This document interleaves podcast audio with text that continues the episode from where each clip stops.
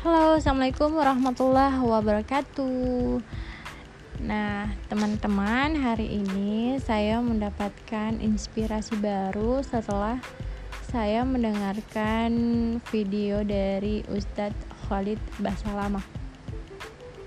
Ya, jadi inspirasinya itu beliau mengatakan bahwa seorang muslim itu lelahnya juga bernilai pahala di sisi Allah Subhanahu wa taala. Nah, dalilnya di mana? Nah, dalilnya ada di surah uh, di hadis, maaf, di hadis uh, Al-Bukhari hadis riwayat Al-Bukhari nomor 5642 disebutkan bahwa Tidaklah seorang muslim tertimpa suatu kelelahan atau penyakit atau kekhawatiran atau kesedihan atau gangguan bahkan duri yang melukainya melainkan Allah Subhanahu wa taala akan menghapus kesalahan-kesalahannya karenanya.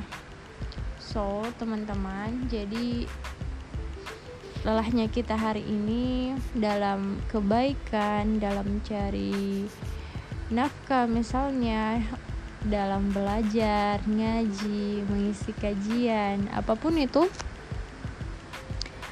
ya bersyukurlah bahwa lelahnya kita, usahanya kita saja itu sudah bernilai pahala.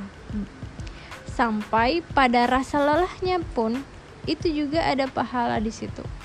Jadi ya tidak ada yang tidak ada yang sia-sia jadi tetap semangat tetap bersyukur karena Allah telah memberikan kita nafas waktu yang sangat berharga ini. Maka jangan lewatkan setiap detiknya itu dalam ke selain dari uh, kebermanfaatan.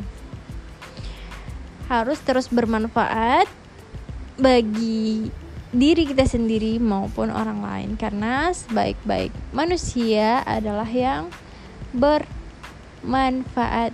Adalah sebaik-baik sebaik-baik manusia ialah yang ber, yang paling bermanfaat bagi manusia.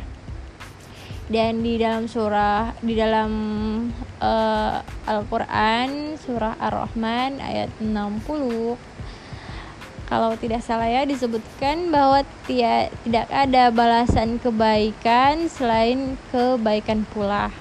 So, tetap semangat teman-teman.